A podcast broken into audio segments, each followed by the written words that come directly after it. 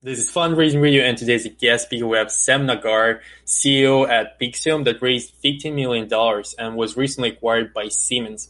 And in this episode, we'll talk about so many super exciting topics. And the major topic is how to get first customers in because Sam's company, Pixeom, was actually doing really big uh, deals. So each deal was about $1 million or more. And we'll talk about how a young, you know, early stage company can acquire large customers that can afford to pay such sums of money. And of course, we'll talk about this acquisition. And by the way, small uh, spoiler alerts, it's epic. so, Sam, let's kick off by you giving us a background on yourself and on Pixeom. Sure. Thanks for having me. Um, so, I'm Sam Nagar. I'm the former CEO of Pixeom. Um, now working at Siemens with the rest of my acquired company. Uh, before starting the company, I actually did work as an engineer at Microsoft. Um, spent some time up in Seattle. Uh, originally grew up in the Northeast, and a uh, real short summary of the the Pixeom adventure. We we uh, grew to about 100 people or so, a little over 100 people, and uh, we reached we reached about 24 and a half million in annual revenue and took us about six years to do so. So it was uh, quite a journey, and uh, happy at how everything turned out. Right. I mean, you got acquired successfully, so I hope you're happy with the results. But let's can you describe Pixeom a little bit more so that people you know have an understanding of uh, how the model works? Sure. Yeah. So we were one of the early pioneers in a concept called edge computing where instead of running applications and workloads in a central data center, uh, like something maybe you'd leverage from Amazon or Microsoft, uh, the idea is, you know, we would encounter customers that had a lot of distributed infrastructure. Think, you know, like fast food chains, for example, that had in every single location a, a couple of servers in the back room. And managing all of this distributed infrastructure at scale was a significant challenge um, especially without having to send people out there to make changes, perform maintenance, uh, or you know upgrade software. And so, it, to put it simply, we made a software solution that made that easy to do. A, a dashboard and uh, a, a, bit of software you you embedded into all the different infrastructure, and it just made it so that with one click you could make a change at scale to you know thousands of systems um, which would save a lot of these customers uh, millions of dollars, depending on you know the number of changes they wanted to make in a year. Um, and so, some of our background that you know we leveraged to do so. Uh, our team had previously worked at Microsoft, just like me, and VMware. A lot of virtualization and cloud experience came in, into play. That's really interesting and hard for a financial person to understand. But uh, I think you did a good job describing it, so hopefully our listeners understand that as well. But before we move on to you talking about acquiring customers, because in that case it sounds really complicated, I first wanted to touch on to something that really interests me personally. So you started the company, you started Pixeom with your sister, right? How did that affect your fundraising process or uh, how did that affect your business in general? Would you recommend, you know, working with your relatives on a startup, or should you refrain from doing that? Great question, and uh, I think that's definitely a, a controversial topic for sure. Yep. Um, I I don't know if there's blanket advice for that. I think there is there's some element of it being case by case. With my sister and I, we already had a very good dynamic. Even growing up, we we rarely fought. Uh, there was a lot of confidence from both of us going into it that we'd be able to work very well together. And I think that may not apply to some other siblings or other types of relatives. Um, but when it came time to fundraise, you know, I, I'm sure a lot of your listeners can sympathize with this. We actually got rejected pretty extensively in the early days. And mm-hmm it's sometimes looking back on it, it's still hard to say why. Um, I think part of it was definitely an element of, of it being that, you know, it was two relatives working together. We did get that feedback when we pushed some of the investors for, you know, some reason into, you know, why we were constantly getting rejected. Um, one of them did, did say, yeah, look, we, we avoid investing in any, any company that you know the founders and the chief executives are are related. Um, mm-hmm. And you know there was there was other elements too. You know we we were operating in a space that was still new territory. We uh, you know the in general most of the investments uh, from VCs at the time were being made towards centralized infrastructure like cloud based companies instead of um, you know I would go into offices and and try and tell some of these VCs that look you know I get that the cloud is very popular now, but maybe we don't want to put everything in the cloud. And you know, usually that wasn't met with great responses at the time. Um, you know, we we had a pretty controversial business model. We didn't charge recurring, uh, you know, subscription-based revenue, um, and I think that also didn't command the multiples, and you know, especially like the exit multiples, right? When the, the VCs are thinking that through, um, you know, and and just in oh, uh, the, I forgot to mention this. All of our early customers were also outside the U.S. Um, and I, that was one of the feedbacks we got too was why are you guys going after customers outside the U.S.? The U.S. is the biggest market. Um, mm. You guys don't even have boots on the ground. Um, you know, in some of these countries, our first customer was Samsung out in Korea. Our second customer was Vodafone out in the UK, and it was definitely a challenge. I mean, I, I'm not trying to dismiss some of the criticism or some of the feedback we got. It, it certainly was, you know, a, I, I felt a difficult task to do so, but we were up for it. And I think having my sister alongside was a big part of why we were able to execute. Right, absolutely. I'm uh, more of a believer that you know siblings can work together in most of the cases. But before we move on to the topic of uh, acquiring large customers, so as you mentioned, you got one of your first customers was Samsung. Uh, before going to that topic, I was gonna ask you. So, did you raise a dent in the beginning of your uh, venture, or did you only raise money at the very end before getting acquired? Oh yeah. So in in our early days, because we weren't getting much VC traction, um, in fact, our you, if you ever Google our company, you'll see some of the evolution of it. We actually did a pivot. Um, in our early days, we originally wanted to sell a, a hardware box itself with our software included. Um, and because we were selling this piece of hardware, we decided to go to Kickstarter. So you may find that online if you ever Google it. And we were very young at the time. I was 23. My sister was 21, just you know, coming out of college. Um, and uh, we did get 75k from the Kickstarter, and we ended up, you know, shipping that product. But very quickly after the Kickstarter, um, maybe I, I, remember we did the Kickstarter in, in January uh, 2014. Um, really, by May, you know, within a few months, uh, we were approached by our first larger customer, Samsung, and they played a big influence on us um, by kind of whispering to us a little bit, saying, "Hey, look, why are you guys making hardware? Uh, you know, we're Samsung, we're making the hardware, but we do need your software. Are you open to licensing that? We'll give you a you know, big customer contract." Um, and that helped us sustain ourselves despite not getting the VC funding. And then, you know, as we started getting traction and growing uh, organically, we ended up not needing it. Mm-hmm. God, that's that's a quite success. So how how did this happen that Samsung approached approached you instead of reverse? Uh, actually, it was uh, as far as I'm aware uh, from what they've told me, uh, it was actually the Kickstarter. Oh, yeah. So there was a success at the end. Yeah, they. Uh, I think they keep an eye out on you know, pot- especially potential new consumer products or you know, kind of small business products because that's you know, big big business for them.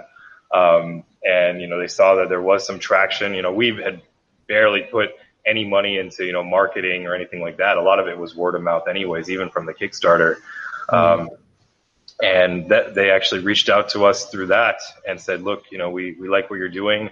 Um, at the time, they were looking at getting more into uh, at, the time, I don't know if you remember a company called Smart Things they'd acquired to try and get into IoT and, and more stuff to be deployed in the home from a service perspective. Um, and so they were looking at, you know, some of the stuff we'd built in our early days, but primarily the software which could enable that. Um, and so they, they approached us, said, look, you know, we'll, we want to license this. We know it's not really your business model. We're not interested in buying your hardware because we can make our own. Um, mm-hmm. And, you know, we weren't getting VC money. So actually, we, we, we got some pretty good advice that I still remember to this day. Um, that it's it's it's easier to convince a customer to give you a dollar than it is to give to convince a VC to give you a dollar. And I still believe that's true to this day. I'm not 100% sure that's true, but we'll not debating over that so far. But I was wondering, you mentioned that you got rejected like many times and you didn't really have a reason. You didn't understand why you got rejected so many times. I'm curious, can you like approximate how many times you got rejected by VCs? yeah, sure. Uh, somewhere in between, let's see, I, I think I would do at least at least uh, let's say four to five VC meetings a week, oh, uh, or we'll call it phone, at least a phone call, right? Maybe not a, a meeting itself. Um, times, let's say, a few months, even after the Samsung contract, we were still trying to do it. I mean, this was at least a year, so I'd peg it at least 250 rejections. Oh, no. um, oh. Like five times 50 weeks or so, right? To give a rough estimate. That's very impressive. That's extremely impressive. You know, that's what defines a startup founder. After you get first 100 rejections, you just keep pushing it. After you get to 150 rejections, then you should probably think, am I doing something wrong? it, it, wears you down. yeah, I can and, imagine that. Yeah. but I was wondering, how did you manage to get so many uh, actual meetings and calls with the investors. So one of the problems, especially with the earlier stage founders who have no experience, no networks in the field, how do you get this initial meeting? How do you get in touch with the investors? Oh, the biggest thing for, and I still hold by this to this day is, is LinkedIn. Um, it seems like it might be a little expensive paying. I think it's it, at the time it was like seventy or eighty dollars a month. Maybe it's a little more now. Um, you pay for the premium LinkedIn uh, account, and then you can send a message to anybody. And mm-hmm. this works for both VCs. It works for even journalists if you're trying to get some coverage um, for you know whatever announcement you're making as a company. Um, that worked big time for us, and I totally milked that Samsung contract. like I would tell in the message, like the first thing I'd write is, you know, Sam's we, we got a you know a nice contract with Samsung product and I think that was at least enough for them to say, okay, at least let's take a meeting with them. so. Mm-hmm, mm-hmm. Nice, nice, nice. And were you actually doing this by hand? So were you actually manually going through some lists? Where do you find investors to reach out to? Do you just search on LinkedIn like venture capital, or yep. what was the strategy? Go to the, go to the search bar, type in venture capital, mm-hmm. and mm-hmm. I mean, a lot of people can. A lot of my friends that are you know founders and CEOs, I found that they're a little picky sometimes, and they'll say, uh, you know, we don't want to talk to associates, right? Like filter out based mm-hmm. on you know, whoever's uh, the term is, you know, like managing director or you know, I think a partner or whatever, right? I'm, I'm, not as familiar, right? I didn't get much funding, so. Uh, but uh, I, I, know some people are really picky, but I it really didn't matter to me. I was hoping that you know maybe even through the associates, even through you know even the like the assistant to, to the you know partner would maybe kind of you know point point them towards me and I'd just be messaging everybody. It wasn't just me. I'd actually share my account credentials with my sister. Uh, we did have someone in the early days who's you know trying to help us uh, with a little bit of marketing here and there. Um, uh-huh. And she also had my account credentials, and we had kind of a standard message we would send out, and, and it was just us three, you know, typically in any given day, just sending out as many as we could. And I, I actually I, I have to give VC's credit where credit's due. I think they are pretty good about taking meetings and at least giving you a chance if you know you give them an articulate message and mm-hmm. there's something for them to hang their hat on. And I think the Samsung deal helped. Um, I think writing them a proper message instead of just I have an idea. Like I mean, showing like we made sure to tell them, look, we have a product. It's not just you know like an something we've drawn on a napkin kind of thing. Like there was some elements where we thought through the message a little bit too. Mm-hmm. That's really nice. And by the way, some advice from me personally. I recently interviewed an associate in a US based fund, and probably it's actually a good idea to try reach out to associates first because if they like you, they will push your deal to the managing director and they will definitely listen to the associate, especially in a you know, in a small uh, VC firm. So probably it's not such a bad strategy. Uh, but here I wanted to touch on to why do you decide on this business model? Why do you decide to sell a license instead of charging a, uh, you know, instead of choosing a regular SaaS model? Also, great question. Um, so it was mostly a personal decision. I personally don't like subscriptions. Um, I like it, it, just every time I cringe a little bit when I want to pay for something and I and they expect me to pay them you know per month and that was really the main reason. There's really nothing wrong with a subscription model from my perspective. We probably could have done it.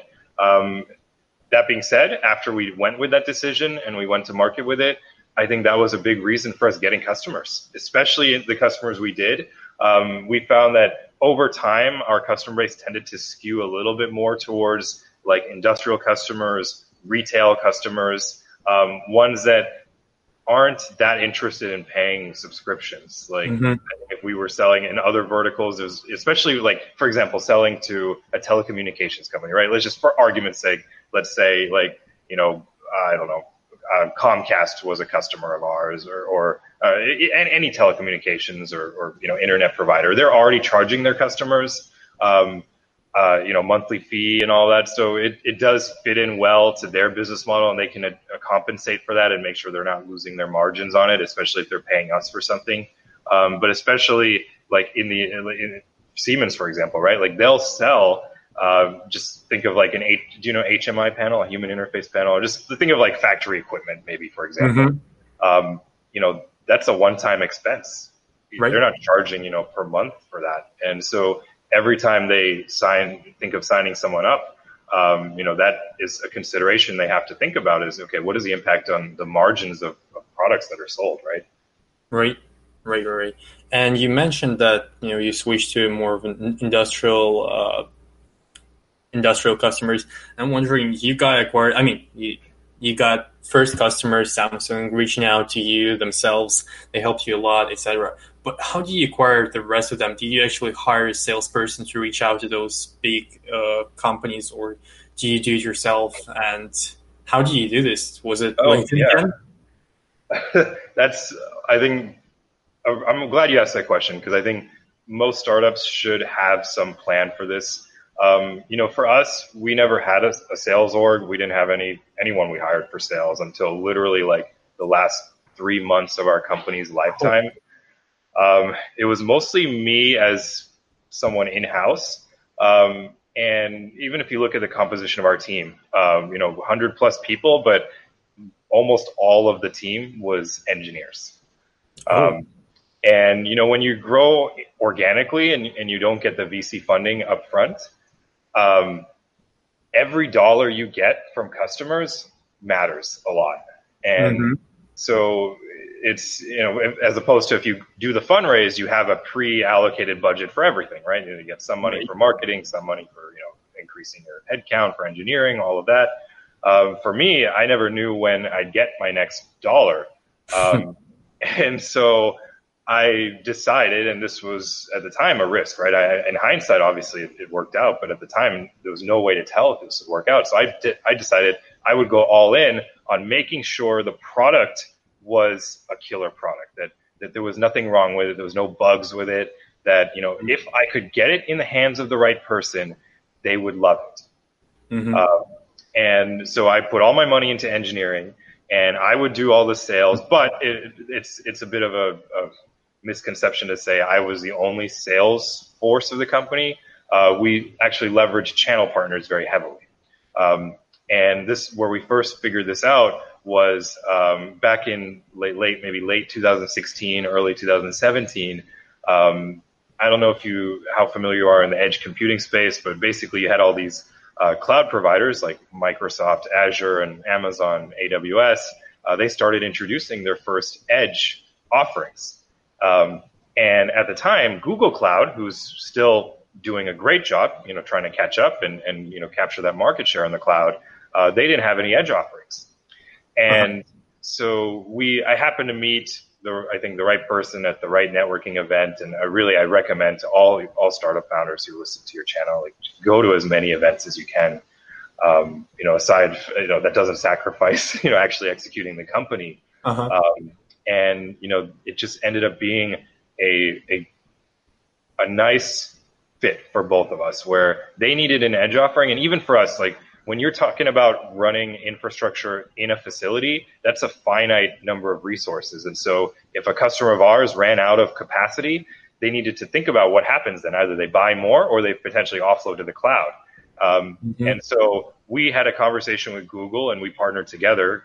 And um, them as a channel partner, basically what ended up happening was I started doing some webinars and I started spending a lot of time and, and I invested a lot of time in building relationships with their sales force, the Google Cloud sales guys, um, and showing them what we could offer. And if, you know, especially if, since they were getting a lot of their customers asking, you know, hey, what are you guys doing for Edge? Uh, you know, why should I go with you over, you know, Amazon or Microsoft? Mm-hmm. Uh, if I made those sales folks aware that, you know, hey, we're a Google partner, you know, include us in the conversation or mention that, hey, look, you know, you're not left without a key piece to be able to challenge your competitors. Um, that worked out a lot. And then the sales team, they st- actually did start looping us in. I'd start getting emails. You know, at first it was a little bit sporadic. Um, it went from you know maybe once every few weeks to suddenly we were getting you know a, a handful a week to you know ten plus a week um, mm-hmm. all over the world. I mean, customer Google's you know trying to get traction all over the place, and right. that became a force multiplier for us. We went from less than you know a million and a half in revenue suddenly to five million plus in like a quarter. Nice.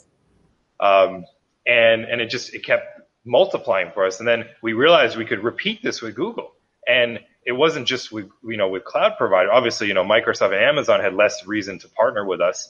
Um, but some of the hardware and components guys, Intel became the next big one for us um, you know, where they of course want to push more of, of their products and their silicon, and and the more you run on premise, the more applications you run, the more Intel stuff you know a customer is going to buy. Um, and Intel then became our next partner, and we started growing substantially from that. Um, and we found that if we found the right channel partners, their sales force effectively would become our sales force if you know a sale of our product resulted in a sale of their product. Right. That's a really interesting model. So can we go just a little bit deeper into what a channel partner is?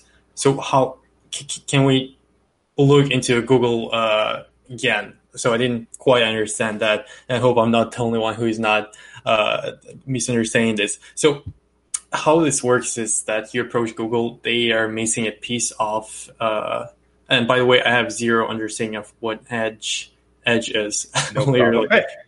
so what I understand is that sometimes customers get too much on their Google Cloud and they want to offload some of it to an actual hard drive, right? Uh, not necessarily. Just uh, sometimes um, they may want to because in order to get everything up to the cloud, um, there's basically you have one internet pipe, right? Um, uh-huh. There's going to be a lot of data you want to send up to the cloud, um, but sometimes if the internet's not there or if you just want something that has better, like more performance or lower latency, right? And maybe it's like in a factory, for example, right? Mm-hmm. Um, if the internet goes and you're relying on the cloud to to automate or just give you insights and process a lot of your data, your factory could go down if you're totally oh, reliant on the cloud. Um, so basically, a lot of these people are saying, "Well, Google, I love your cloud, but we don't really have an option if our internet connection is not working and we can't use mm-hmm. Google Cloud." Um, mm-hmm. And so that's where we came in. We gave them ways to leverage some resources in the facility instead of outside the facility. Got it. All right. Now I understood that.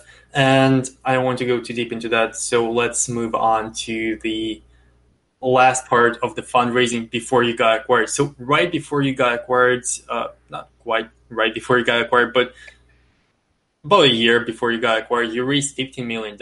And why did you decide to raise that? What happened there? Yeah, actually, that's also a fun story too. I'll try not to spend too much time on it because I, I can spend forever on that. It's, it's a really fun story. Um, but you know, we started growing very quickly um, and collecting a lot of revenue, and and it was actually a challenge for us because of of our team composition. Like I alluded to earlier, we were all engineers, and we were a little reliant on channel partners and, and mm-hmm. frankness. Um, and suddenly, you know, we we had all this this money we have, you know, customer money that we were collecting revenue, um, and we started getting approached by potential acquirers actually around the time we raised in 2008, mm-hmm. um, and we were thinking about exiting. Um, at the time, with the offers coming in were pretty compelling, um, but then uh, whatever it was. Uh, we got some intros from uh, at the time Intel, who was one of our big channel partners, uh, to Intel Capital, their venture arm. Um, mm-hmm.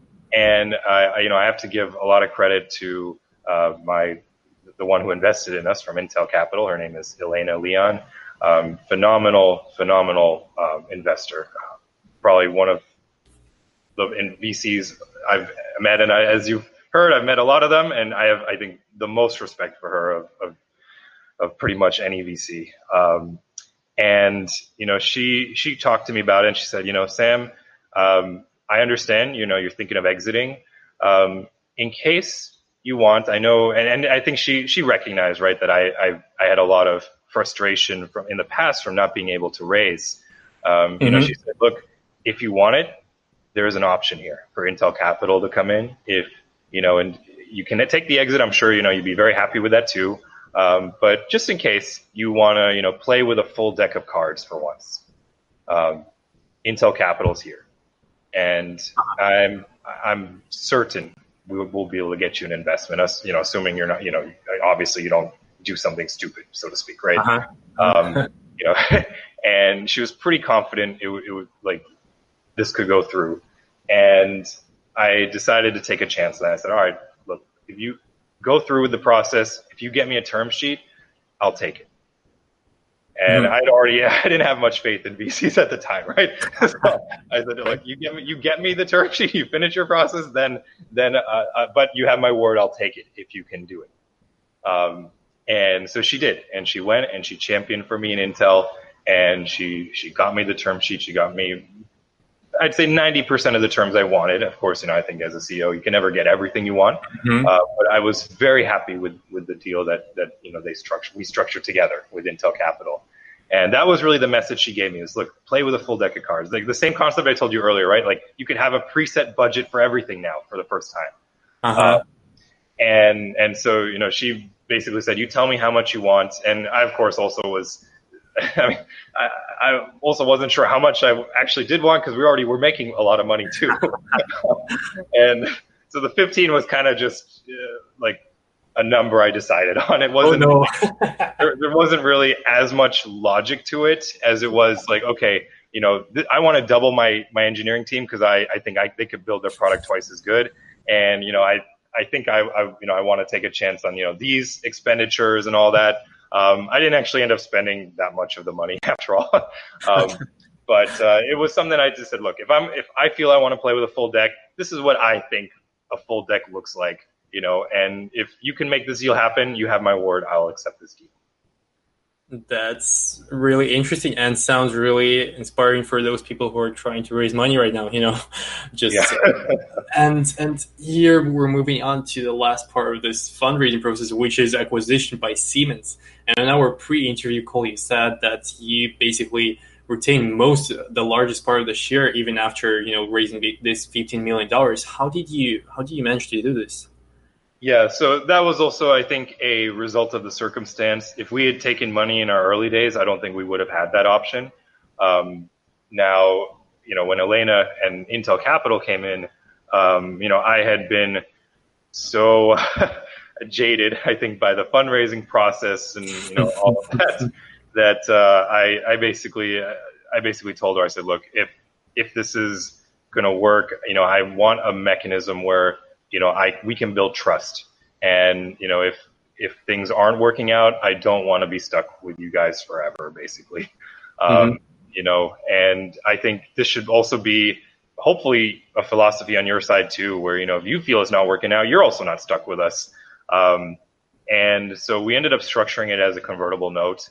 I had gotten some feedback from you know another founder that I'm very close with, um, that you know this is an option. Of course, you know someone who doesn't raise often, it's you know it's it's new territory, right? Um, mm-hmm. But mm-hmm. we ended up doing a convertible note, and we you know we had basically a, a for anyone who doesn't know what a convertible note is, I, I assume your reader or your uh, your audience probably probably has some idea, but just in general, it's you get a, effectively it, it counts as a loan that you're not paying back every month, but eventually it'll convert into equity after a certain period of time. Mm-hmm. Um, and at the end, you get the option. We've structured it such that both of us had to agree if we wanted to convert. Um, it had to be mutual, and mm-hmm. that was something I was insistent on at the time. Um, and so she you know, she agreed, and you know, of course, we there was some terms in there that also, of course, protected Intel, so uh, you know, it wasn't a totally one sided deal either. Um, but the the fact of the matter was that you know we had to either do a raise, uh, like a full like series round, um, or um, uh, a certain period of time passes, right? And then we mutually mm-hmm. decided to convert.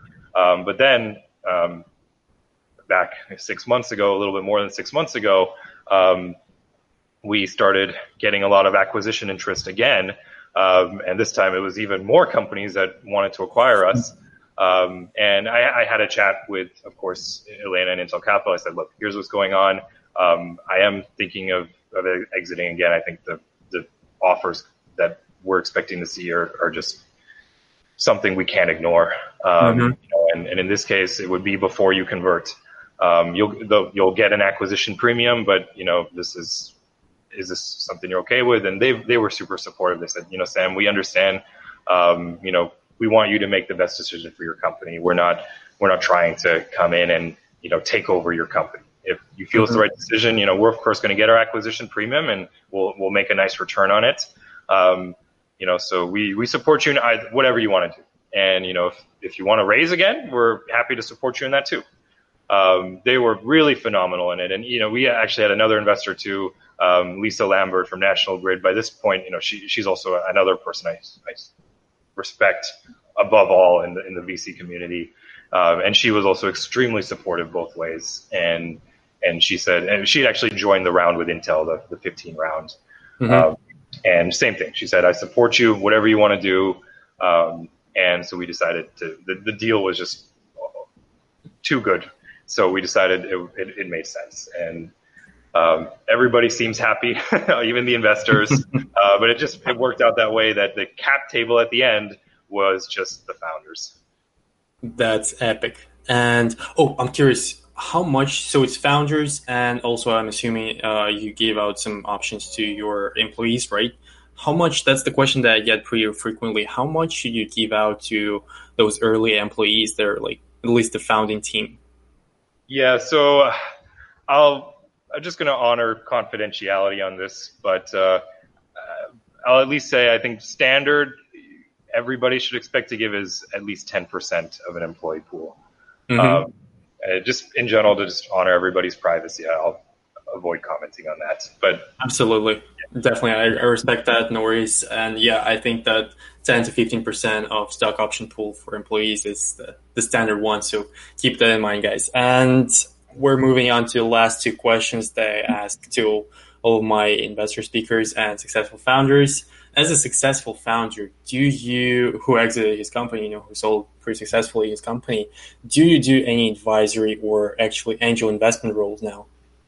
Oh yeah, absolutely. And I encourage, you know, you or anybody else listening to this to reach out to me. I, I, I think, you know, one thing for me, just having the unique experience that I had, um, I, I would love to, you know, give back in, in different ways, right? Whether that is advice or you know especially if there's something I view as is a you know potentially good investment mm-hmm. uh, that I believe in you know how the CEO might be operating please you know feel free to reach out. I, I, look forward to it. I will actually leave a link so after the call we will decide uh, whichever channel is best to reach out to Sam and I will leave that link in the description of this episode. So if you want to talk to Sam uh, check the description and last question for you, Sam. Uh, call to action thing. So recently I started doing these small call to actions to my listeners. What's that one thing that you want the listener to do as soon as the episode is over? Oh, good question. I'd say sign up for a LinkedIn Pro account. That is, I think, the single best decision I made. I'm not. I don't work for LinkedIn, for the record. but it, there's a lot of value you got you get from it, and I, I to this day I still see value. That's a perfect advice, and I love it. I love the whole episode. I think that in the beginning, I actually under promoted it when I was, you know, saying that the story is epic. I think the story is more than epic. Wonderful, wonderful mm-hmm. insights. So much fun. So much, you know, interesting stories there. So thanks a lot, Sam, for coming up for to Fundraising Radio and actually sharing your experience with other founders. Really appreciate it, and I'm pretty sure the listeners will appreciate it as well. Sounds great. Thank you so much.